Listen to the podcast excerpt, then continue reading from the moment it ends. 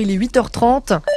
Les infos avec Vlo midi et la rentrée scolaire approche et elle se prépare déjà. À 10 jours de cette rentrée, tout doit être mis en place pour que les classes ne deviennent pas des clusters de Covid. On sait que le variant Delta circule rapidement chez les enfants et les plus jeunes. Le ministre de l'Éducation nationale a précisé hier que le pass sanitaire, il ne sera pas obligatoire pour les élèves et les personnels. Mais sur le terrain, pas question de relâcher sur la vaccination alors que l'épidémie reprend dans le territoire de Belfort, par exemple, avec un taux d'incidence de 300 100 000 habitants, ARS et préfecture installent de plus en plus de centres de vaccination mobiles euh, pour atteindre un public plus large, comme ce week-end devant l'hypermarché Cora dans Delnan. Des patients qui ne seraient pas vraiment venus sans l'extension du pass sanitaire. Marie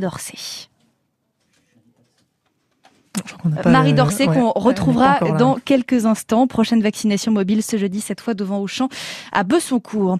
La Haute Autorité de Santé doit-elle annoncer avant demain soir qui sera concerné par la troisième dose de vaccin contre le Covid? La campagne doit débuter mi-septembre et pour l'instant, environ 5 millions de personnes pourraient être concernées. Les résidents d'EHPAD, par exemple, et plus globalement les plus âgés ou les plus fragiles. La rentrée perturbée chez Stellantis de Sochaux. Une partie de la production est paralysée euh, de ce lundi jusqu'à mercredi matin. En cause, la mise à l'arrêt d'une des usines de semi-conducteurs en Malaisie qui approvisionne Sochaux. Elle ne tourne plus à cause d'un cluster de Covid. À 9h moins le quart, dans un petit quart d'heure, on en parle avec Eric Pelletier, délégué FO à l'usine de Sochaux. Et puis tout refonctionne. On, écoute le reportage de Marie Dorcet devant l'hypermarché Cora d'Andelnon où des patients sont venus euh, se faire vacciner.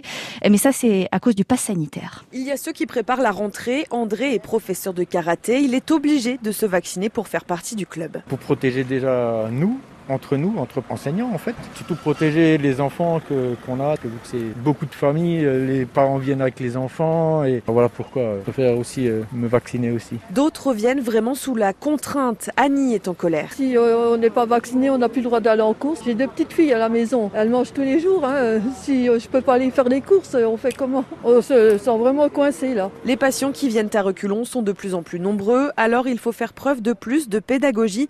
Jean-Jacques Hézard de Oui, ça devient de plus en plus compliqué, effectivement. Hein. Les gens viennent par obligation, mais je pense qu'on va vers une situation qui va s'empirer de plus en plus. Donc il faut être de plus en plus persuasif pour que les gens viennent se faire vacciner, surtout pour les gens qui sont réticents. Les opérations mobiles permettent aussi de convaincre les hésitants. C'est le cas de Jacques. Ça fait plusieurs mois que je réfléchis, me faire vacciner, pas me faire vacciner, avec tout ce qu'on entend. C'est mon ami qui m'a dit euh, va voir à Cora, il faut une journée euh, vaccin. Alors euh, voilà, je pense que je vais passer le pas.